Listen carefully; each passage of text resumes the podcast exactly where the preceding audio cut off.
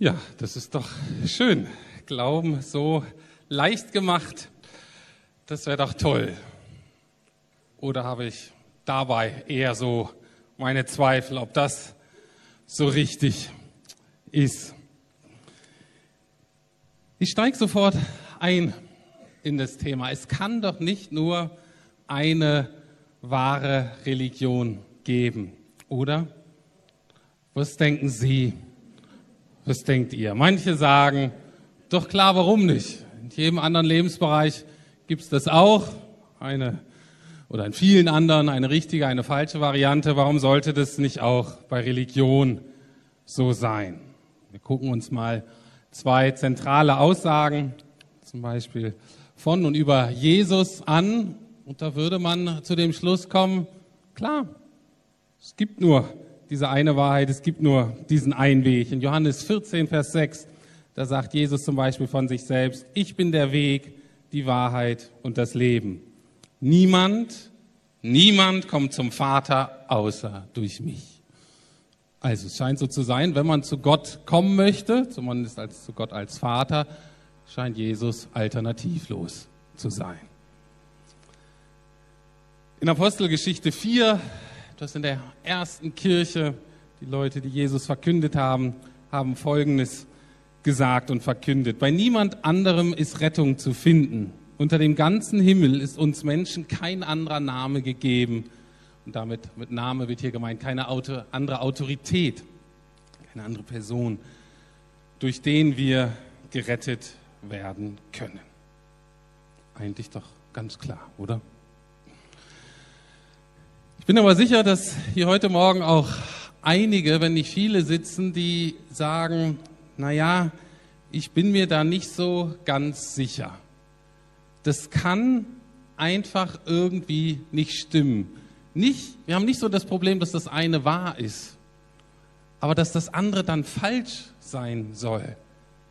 Das ist irgendwie nicht so richtig zu ertragen. Die können sich doch nicht alle irren.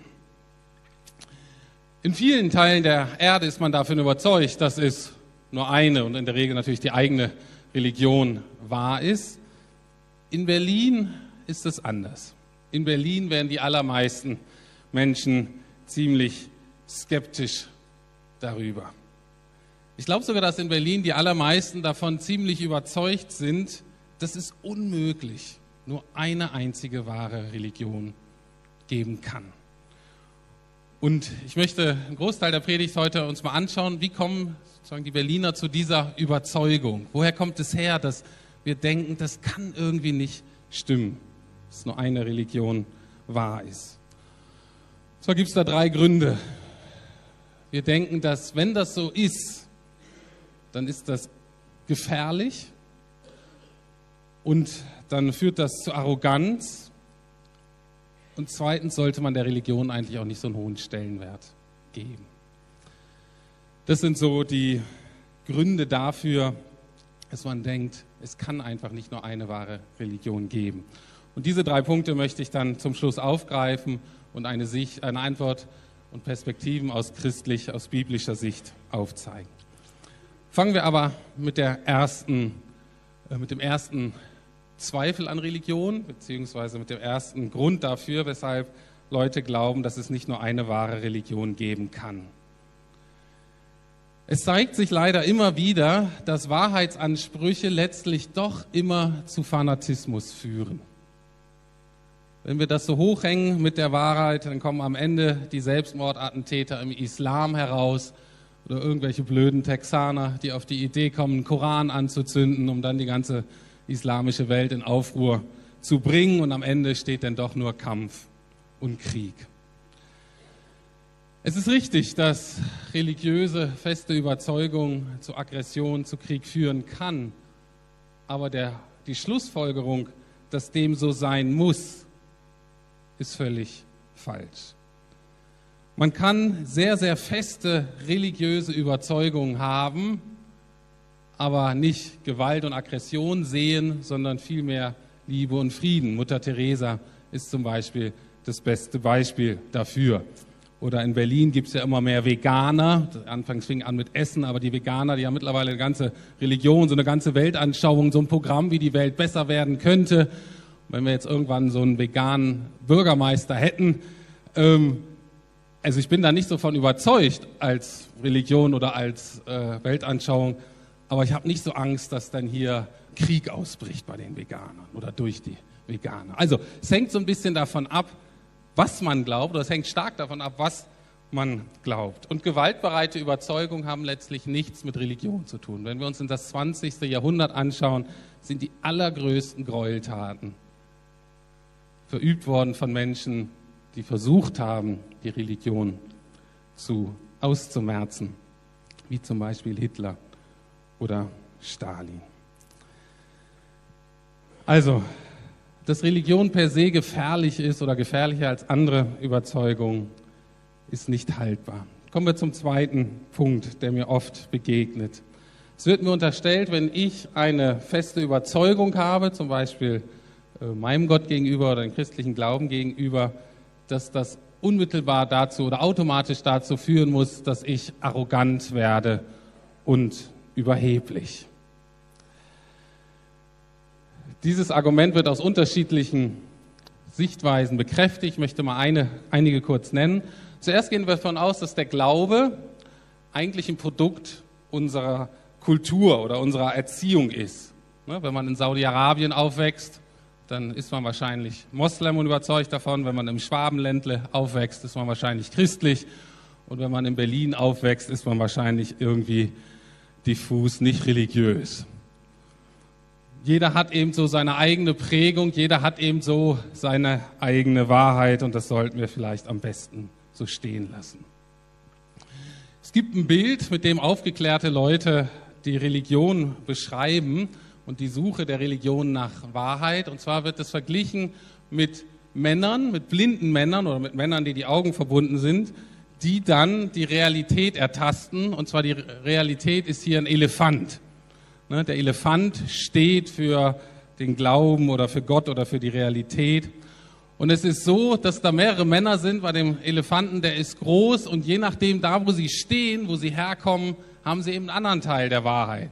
Also der da am Rüssel ist, der wird sagen, oh, die Wahrheit, die ist lang und schlauchartig und wer dann so das Bein betastet und umfasst, sagt, nein, nein, die Religion ist eher, oder die Wahrheit ist eher stark und wie ein Baumstamm. Und so hat halt jeder nur seine eigene begrenzte Perspektive. Und das ist so die Meinung von Lehrern und von Schulleitern und von Redaktoren, Redakteuren des Stern und des Spiegels. Wenn wir alle diese Überzeugung hätten, dann würde es uns leichter fallen, bescheidener und respektvoller miteinander umzugehen. Das hört sich sehr nett und auch sehr demütig an, aber wenn ihr drüber nachdenkt, merkt ihr, dass es eine totale Mogelpackung ist. Die Haltung ist die, dass alle Religionsvertreter blind sind, aber es gibt einen, der sieht. Wer ist derjenige, der sieht? Das ist natürlich der aufgeklärte Religionslehrer und der aufgeklärte Redakteur vom Spiegel und vom Stern der hat natürlich die losgelöste freien Blick auf die gesamte Realität. Elefant und Religionsvertreter inklusive. Und das würde ich sagen, ist auch ziemlich arrogant. Oder zumindest genauso arrogant wie alle anderen Wahrheitsansprüche, die von Religionen oder von irgendwelchen Ideologen gestellt werden. Also auch dieses Argument ist wirklich nicht überzeugend. Was dahinter steckt, beziehungsweise was ich ganz oft höre, wenn ich so mit den Leuten ins Gespräch komme und so über Religion oder sowas diskutiere, dass mir eine Haltung dann entgegengebracht wird, die sagt, alle Religionen sind doch im Kern gleich. Alle beten irgendwie, alle haben sie Feiertage, alle haben sie bestimmte Regeln, ähm, die man halten muss, alle haben irgendwelche äh, Sachen, wo man zeigen muss, dass man irgendwie gut ist und sich bessern möchte. Und auf die Details kommt es doch wirklich nicht so an. Es kommt oft doch auf den Kern an.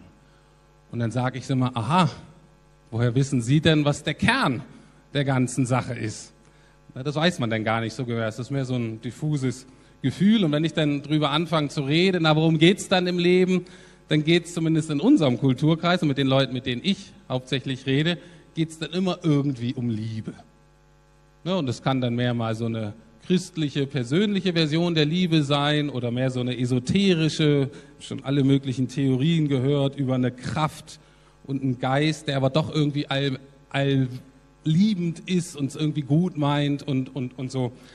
Und, ähm, und auch da sage ich immer den Leuten, hör zu, das finde ich jetzt so ein bisschen komisch. Mir sagst du, na, du als freikirchlicher Pastor, du kommst da an mit einer Lehre über Gott und sagst, so ist Gott und so ist Gott nicht und so. Das kann man doch alles nicht so genau wissen.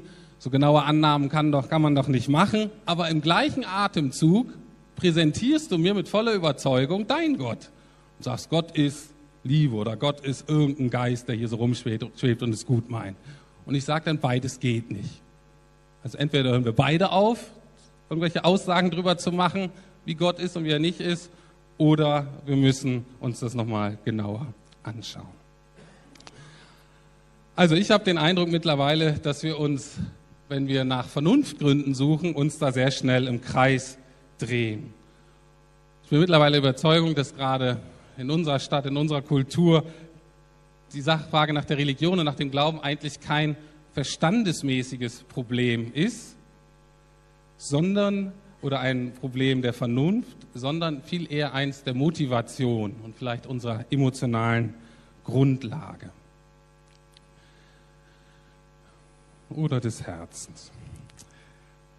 Weil wenn wir uns überlegen, ist es doch so, dass keiner von uns nach der Maxime lebt, dass alles gleichgültig und dass alles gleich, äh, gleich wahr sei. Dass alles nur eine Frage des Standpunktes und der Perspektive ist. Keiner lebt so. Warum erlauben wir Moslems bis jetzt nicht nach der Scharia hier zu urteilen? Hand ab bei Diebstahl und vielleicht Steinigung bei Ehebruch. Weil wir wissen, dass es einen Unterschied machen würde. Und die meisten Berliner würden das nicht gut finden. Warum sie das nicht gut finden, könnten sie vielleicht nicht begründen.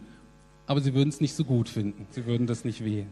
Warum hoffen die meisten von uns, dass die MPD nicht bei der nächsten Wahl gewinnt, trotz ihrer sehr kreativen Wahlplakate? Weil es einen Unterschied machen würde. Weil wir davon überzeugt sind, dass am Ende nicht alle Überzeuge und nicht alle Parteiprogramme das Gleiche sagen und die gleichen Ziele verfolgen und den gleichen Kern haben. Es ist sehr deutlich, die sind sehr unterschiedlich. Und wir erlauben auch nicht Menschen, Brücken oder Hochhäuser zu konstruieren, die davon überzeugt sind, dass 2 plus 2 6 ist. Die lassen wir da nicht ran. Warum? Warum sind wir in diesen Bereichen leben wir nicht nach der Maxime, dass jeder das so machen kann, wie er will. Weil wir davon überzeugt sind, dass es negative Auswirkungen auf unser Leben haben wird. Und deswegen passen wir da auf. Und genau diese Befürchtung besteht bei der falschen oder gar keiner Weihe von Religion oder von Glauben nicht mehr. Zumindest nicht in Berlin. Für die meisten Berliner ist Religion, das was wir hier machen, völlig unbedeutend. Warum über etwas streiten, was völlig unwichtig ist? Die Grundhaltung ist eher, das Leben ist schon anstrengend genug. Ich will eigentlich meine Ruhe, ich will so ein bisschen Erfolg, ich will ein bisschen Glück und alles weitere ist mir eigentlich egal. Wenn die Religion dazu nützlich ist, wunderbar. Wenn nicht, dann tut es auch das Fitnessstudio, eine Diät oder eine neue Sexualpartnerin. Vielleicht bringt die mich genauso weit. Und es kommt eben sehr gut zum Ausdruck in diesem Theaterstück hier. Das kann ich jederzeit wechseln, das kann ich mir einfach so wählen, wie beliebig, wie mir das gerade passt. Was dahinter steckt, was im Kern ist, ob das wahr ist oder nicht, interessiert mich überhaupt nicht. Welche langfristigen Auswirkungen das vielleicht haben könnte, welche Auswirkungen das haben könnte für die gesamte Gesellschaft oder die Welt, interessiert mich überhaupt nicht. Hauptsache, der Anbieter ähm, erfüllt gerade meine momentanen Bedürfnisse. Ich fand die Holiday-Version so ganz gut an Weihnachten. Das überlege ich mir mal. Da habe ich nämlich immer so viel Arbeit bei meinem Religionsanbieter. Die Frage bleibt aber, ob man das Thema so leicht beiseite legen kann. Der Soziologe Peter Berger hat mal Folgendes gesagt. Jeder Mensch lebt in der Möglichkeit und in der Notwendigkeit zu wählen. Und kaum in jener, einer Kultur so viel wie bei uns. Also jeder Mensch lebt in der Möglichkeit und der Notwendigkeit zu wählen. Und das ist nicht nur so bei der Schule, für unsere Kinder oder beim Beruf oder bei der Partnerwahl oder welchen Ketchup wir heute Abend essen zum Grillen. Da müssen wir uns überall entscheiden. Nein, sondern wir müssen uns auch entscheiden, wenn es um die großen Fragen des Lebens geht. Woher kommen wir? Wohin gehen wir? Und was machen wir mit unserer Zeit dazwischen? Natürlich kann man diese Fragen verdrängen für eine ganze Zeit. Die meisten von uns lenken uns ab durch viel Arbeit, Filme, Musik, Internet. Aber nur weil wir sie verdrängen, sind diese Fragen nicht weg. Ich bin gestern über zwei Beispiele aus der Fußballwelt gestolpert. Ähm, ist wahrscheinlich nur so aufgefallen, weil ich gerade so die Predigt ähm, vorbereitet habe. Tut mir leid für die Leute, die sich nicht so für Fußball interessieren und eigentlich denken, dass es total unwichtig ist. Stimmt natürlich auch. Aber zwei Beispiele. Und zwar, äh, vielleicht habt ihr schon von Barcelona gehört, ist eine ziemlich gute Fußballmannschaft. Und der ehemalige Trainer von dieser Mannschaft und der ehemalige Co-Trainer von Pep Guardiola mit namens Tito Villanova, der ist mit 45 an Krebs gestorben in den letzten Tagen. Und da war eine ganz große natürlich Betroffenheit und eine große Gedenkfeier. Und da waren zwei Aussagen, die mich sehr beschäftigt hat. Lionel Messi sagte, ich werde Tito niemals vergessen, das kann man nachvollziehen. Und dann sagte er, Tito für immer mit dir. Tito für immer mit dir. Und ich sage, wie willst du denn das machen? Aber das war irgendwie so der Ausdruck da. Und der ganze Club hat die Feier so unter dem Motto gestellt, Tito in alle Ewigkeit. Tito in alle Ewigkeit. Und ich denke, was, was, soll ich mir denn dabei denken, Tito in alle Ewigkeit? Soll ich jetzt immer an ihn denken oder lebt er in Ewigkeit oder soll er trainieren in Ewigkeit? Also ich, ähm, was machen wir damit? Was machen die Leute, die sich das angucken? Sind das einfach fromme Wünsche? Sind diese Sehnsüchte nach dem ewigen Leben, dass man mit lieben Menschen immer zusammenbleibt? Sind das so Überreste der Evolution? Die uns heute noch helfen, auf so einer Trauerfeier so ein bisschen angemessen zu reagieren, warmes Gefühl im Herzen, eine Träne und dann wieder zurück in den Alltag weiterzuleben? Oder steckt da nicht mehr dahinter? Sind es nicht wichtige Fragen, wenn ein Mensch, der mir lieb ist, und ich eigentlich merke, beziehungsmäßig bin ich viel länger ausgerichtet als die Zeit hier auf Erden? Lohnt sich die, dieser Frage nachzugehen? Eine andere sehr interessante Frage. Der Trainer vom SC Freiburg wurde von einem anderen Trainer, es ging so um Abschiedskampf, es war sehr emotional, den von Nürnberg, offiziell beschimpft und diffamiert und zutiefst beleidigt. Sowas habe ich selber noch nicht erlebt in der Bundesliga. Und dieser Trainer von Nürnberg ist dann auch entlassen worden und gestern oder vorgestern gab dieser Trainer von Freiburg äh, auf der Pressekonferenz, sagte er, wie er damit um gehen möchte.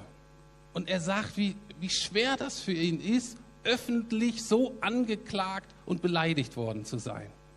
Und wie das so in seine Seele eingedrungen sind, die Worte, die er da über sich gehört hat. Und er sagt, wie gehe ich denn jetzt damit um? Und ich fand das toll, wie er da gerungen hat. Weil er gesagt hat, natürlich kommt da sowas aus wie Schadenfreude, der ist jetzt gefeuert worden, aber das will ich eigentlich nicht. Und sowas nach Genugtuung. Aber wo führt das hin? Und man merkte, er rang so damit. Wie finde ich meinen eigenen Frieden damit? Wie kann ich mich versöhnen damit? Das sind doch zentrale Lebensfragen. Das sind doch Fragen, die uns alle beschäftigen. Wie gehen wir damit um, wenn wir in unserem Selbstwert niedergemacht werden? Der Stachel sitzt tief, sitzt tief. Wie kriegen wir ihn raus? Wie können wir selber wieder psychisch ins Gleichgewicht können? Wie können wir dieser Person vergeben? All das sind wichtige Fragen, die uns der schnelle Wechsel, mal ganz kurz zum Religionsanbieter wechseln und dann wieder wechseln und so, das bringt nichts. Diese Fragen brauchen etwas mehr Bedenken und etwas mehr Zweifel.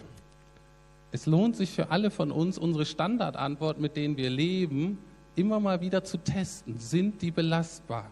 Halten die das, was sie mal versprochen haben? Und da ist mir wichtig, das gilt sowohl für uns Christen als auch für diejenigen hier, die sagen, ich weiß noch gar nicht so genau, wo ich stehe. Das gilt für alle, die zur Lukas-Gemeinde gehören und auch für diejenigen, die sagen, Mensch, ich weiß noch gar nicht. Ich bin heute hier einfach nur mal da und höre mir das hier mal an. Es lohnt sich für uns, das einfach nochmal in Zweifel zu sagen, ja, trägt das, was ich glaube, wenn der Druck erhöht wird. Soweit die Gründe, weshalb die Leute zu der Aussage kommen, es kann, nur, es kann nicht nur eine wahre Religion geben. Es sei zu gefährlich, es sei intolerant oder man wird arrogant und eigentlich ist das unwichtig.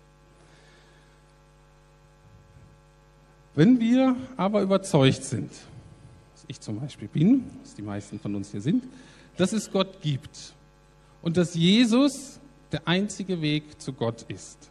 Und wenn wir überzeugt sind, dass das Leben für alle Menschen letztlich besser werden würde, wenn sie Jesus kennenlernen, wenn wir davon so ganz überzeugt sind, was bewahrt uns denn davor?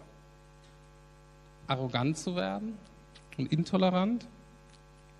Was bewahrt uns davor, uns etwas was Besseres zu fühlen? Die Armen da draußen, die haben es ja nicht verstanden. Irgendwie, wir können ja sehr arrogant werden als Christen. Was bewahrt uns davor, aggressiv zu werden? Sowohl aggressiv in unseren Methoden, dass wir die Leute bekehren wollen, als auch aggressiv vielleicht in der Sprache ähm, oder in unserem Verhalten Andersgläubigen gegenüber. Und zwar, was bewahrt uns davor aus unserem Glauben heraus? Das ist mir jetzt wichtig. Manche von uns sind einfach nett, die würden nie auf die Idee kommen.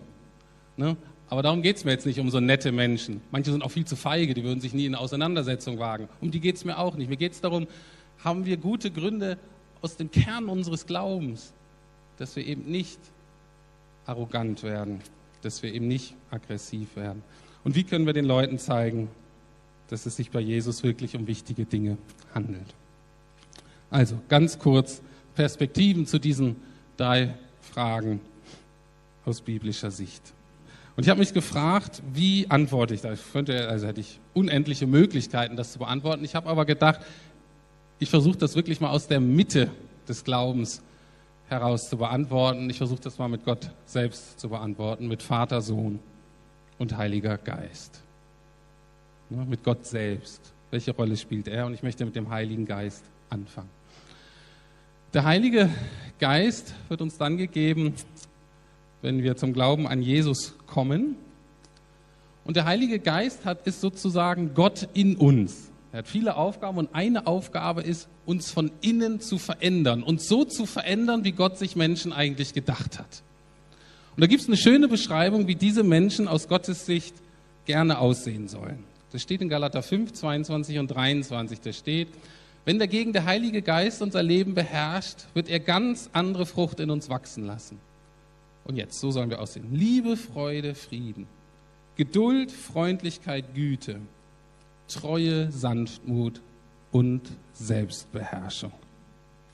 Ich weiß nicht, ob ihr die Liste attraktiv findet. Ich weiß nicht, oh ja, so würde ich gern sein. Aber ich denke, wir sind uns alle klar, wenn alle Christen so wären oder so gewesen wären im Laufe der Geschichte, diese Menschen wären nicht gefährlich, die hätten kein hohes Gewaltpotenzial, sondern diese Menschen wären eine unglaubliche Kraftquelle des Friedens und der Versöhnung in dieser Welt. Und das waren diese Menschen auch immer, früher bis heute, die so vom Geist verändert wurden. Zweiter Punkt. Was bewahrt uns davor, und nicht nur, weil wir einen guten Tag haben, sondern zutiefst, aus unserer tiefsten Überzeugung, was bewahrt uns davor, zu denken, dass wir besser werden als andere? Was bewahrt uns davor, arrogant zu werden? Und das ist die zweite Grundlehre des Christentums ist, dass Gott der Schöpfer aller Menschen ist. Gott ist nicht nur der Schöpfer der Christen, klar. Gott ist der Schöpfer aller Menschen. Und er hat sie alle in sein Ebenbild geschaffen und dadurch hat jeder Mensch Würde und soll dementsprechend behandelt werden. Ich möchte jetzt dazu ein etwas längeres Zitat vorlesen aus diesem Buch, das so die Grundlage für unsere Predigtreihe ist von Tim Keller, Warum Gott? Und er sagt Folgendes zu diesem Punkt. Die Christen glauben, dass alle Menschen nach dem Bilde Gottes erschaffen sind, also als zu Güte und Weisheit fähige Wesen. Es ist die biblische Lehre von der Gottesebenbildlichkeit des Menschen, die den Christen davon ausgehen lässt, dass die Nichtgläubigen in ihrem Verhalten besser sein können, als es ihrem irrigen Glaubensvorstellungen entspricht. Und die biblische Lehre von der Sündhaftigkeit des Menschen lässt die Christen damit rechnen, dass selbst der Rechtgläubigste unter ihnen in seiner Lebenspraxis hinter seinem richtigen Glauben weit zurückbleibt. Es ist hier jede Menge Raum für gegenseitige Achtung und Kooperation.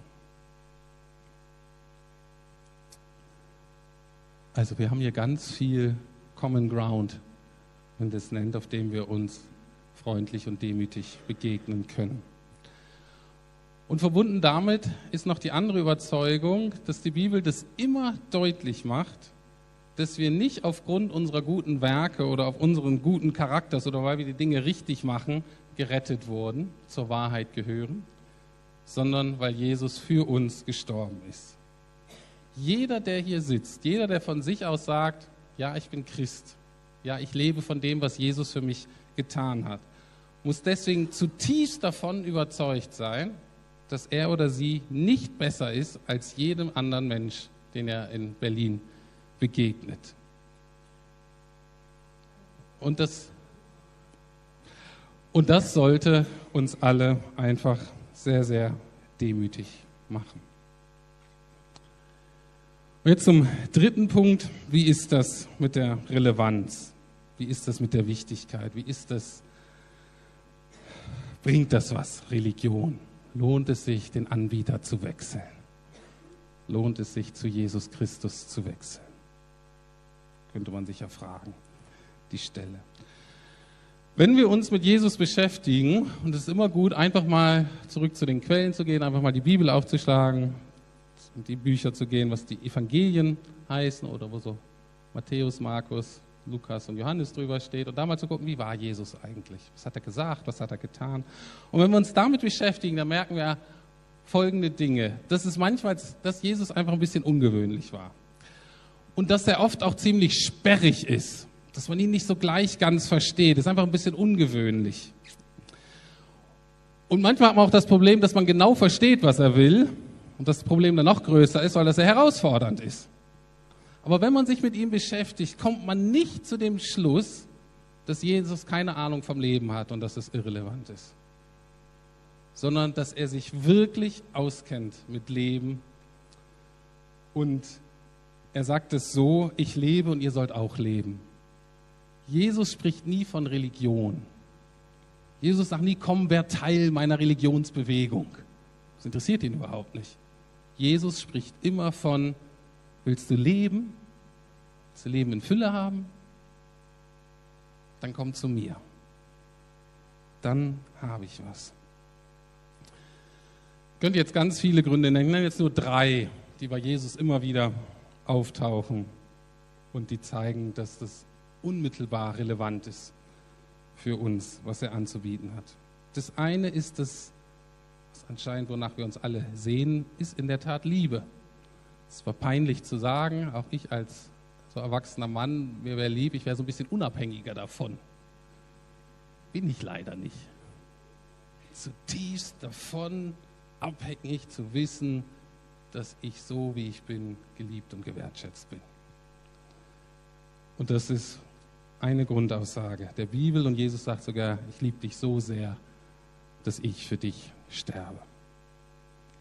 Das ist eine, sehr relevant. Das zweite ist, was Jesus immer wieder deutlich macht und seine Nachfolger, Christ zu werden bedeutet, eingebunden zu sein in einem engen Beziehungsnetzwerk. Das muss ich überlegen. Gott wird mein Vater. Guter Vater, nicht so wie mein irdischer Vater. Jesus wird ganz viel für mich. Großer Bruder zum Beispiel. Freund. Die Mitchristen werden Brüder und Schwester. Wir müssen eingebunden sein in tragfähige Beziehungsnetzwerke. Und das dritte Angebot, was uns alle natürlich immer wieder betrifft, ist Umgang mit Schuld und Versagen. Was machen wir da? Auch da das Angebot. Es gibt Vergebung für unsere Schuld, wirklich Vergebung. nicht abarbeiten, sondern Vergebung. Und es gibt Annahme und neue Hoffnung in unserem Versagen. Drei Punkte, die deutlich machen, hoffentlich deutlich machen, dass es bei Jesus wirklich um Leben geht, um relevantes Leben, dass es sich lohnt, sich das mal anzugucken.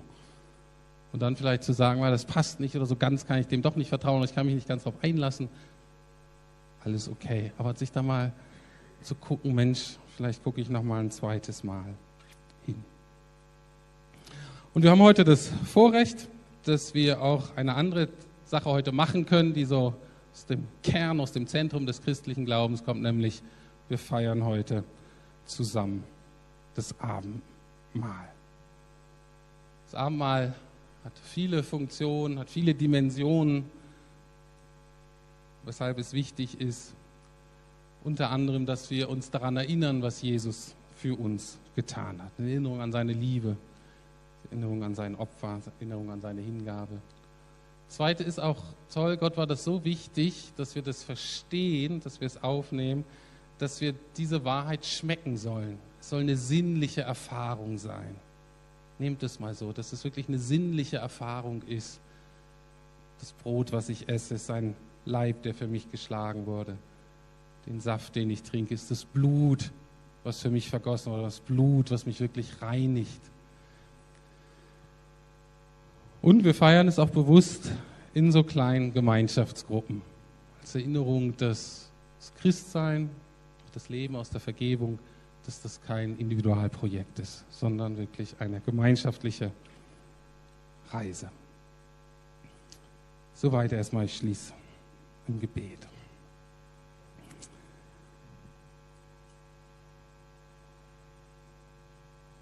Lieber Herr Jesus, ich danke dir, dass du uns immer wieder ermutigt hast, zu fragen. Und ich erinnere mich so an die Leute, die weggegangen sind von dir, wenn du was erzählt hast und den Kopf geschüttelt hast, haben und es nicht verstanden haben. Und du das genauso wolltest und du wolltest, dass sie wiederkommen und dass sie fragen und dass sie sich nicht mit so Standardantworten zufrieden geben, sondern dass sie wirklich dich nochmal fragen und nochmal fragen und wirklich dich besser kennenlernen wollen. Und das wünsche ich mir so für uns alle, dass wir dich besser kennenlernen. Und ich danke dir so, dass ich auch weiß, dass je mehr ich, wie soll ich sagen, radikaler dir nachfolge, dass ich nicht komischer werde, dass ich nicht aggressiver werde, dass ich nicht arroganter werde, sondern dass ich demütiger werden darf, dass ich sicherer werden kann, dass ich mich nicht verteidigen muss, dass ich nicht besser sein muss als andere, dass ich ruhen darf in deiner Liebe. So ein schönes Angebot. Dafür danken wir dir. Und so danken wir dir jetzt auch, Jesus, gemeinsam, dass du gestorben bist für uns und dass wir uns daran jetzt erinnern dürfen. Amen.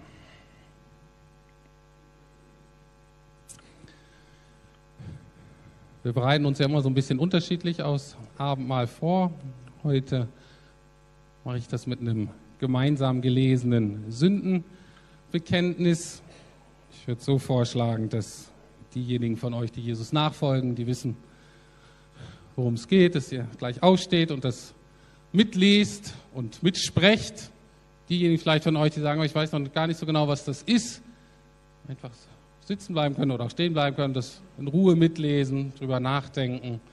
Aber vielleicht diejenigen von euch, die sagen, ja Mensch, ich weiß das eigentlich. Ich weiß eigentlich, dass ich Vergebung brauche. Ich weiß, dass ich eine bessere Beziehung zu Jesus brauche vielleicht heute einfach mal mit aufstehen und das laut mitlesen und für sich so zu so einem persönlichen Gebet und Bekenntnis machen. In dem Sinne haben Sie heute die freie Wahl, was Sie da machen. Gut, ich bitte euch aufzustehen und wir machen das so abwechselnd. Ich bin der Leiter und ihr seid alle. Äh, und ich bin aber auch alle äh, steht der Leiter. Lasst uns unsere Sünden bekennen.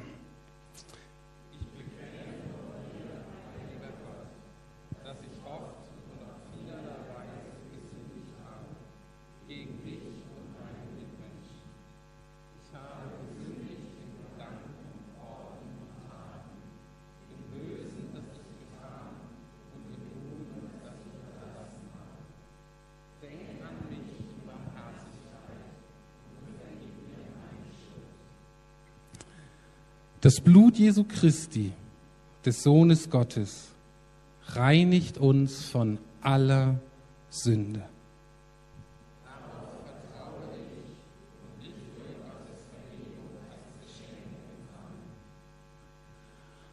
Und ihr, die eure Schuld vor Gott bekannt und ihn um Vergebung gebeten habt, euch sage ich zu, im Namen und Auftrag Jesu Christi, euch sind eure Sünden vergeben. Amen. Ihr dürft euch wieder setzen.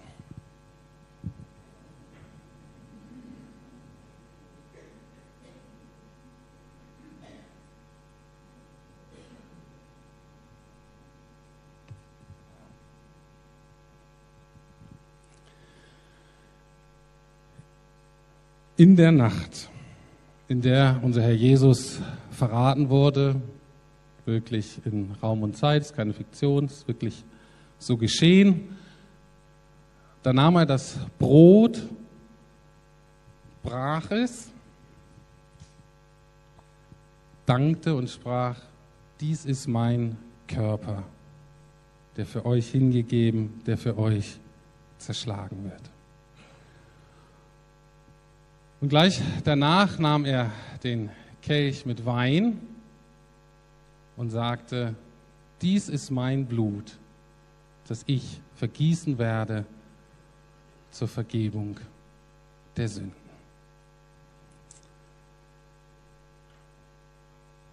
Lieber Jesus, ich danke dir, dass du diesen Weg genommen hast. Ich danke dir, dass du diesen Tausch genommen hast, dass du mein Leben, unser Leben auf dich genommen hast und dass wir dafür dein Leben bekommen dürfen. Wir danken dir, dass du unsere Schuld getragen hast und wir danken dir, dass wir jetzt deine Gerechtigkeit haben. Wir danken dir, dass du unseren Tod auf dich genommen hast. Und ich danke dir, dass du uns dein Leben geschenkt hast. Wir wollen dich wirklich nochmal um Vergebung bitten. Für all das, was wir getan haben. Und wollen dir danken, dass du all dies getragen hast. Und jetzt bitte ich dich, Heiliger Geist, dass du diese Wahrheit, diese Erfahrung wirklich lebendig machst.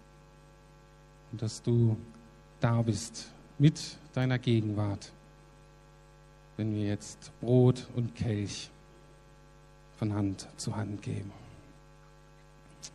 Wir beten noch gemeinsam das Vaterunser. Vater unser im Himmel, geheiligt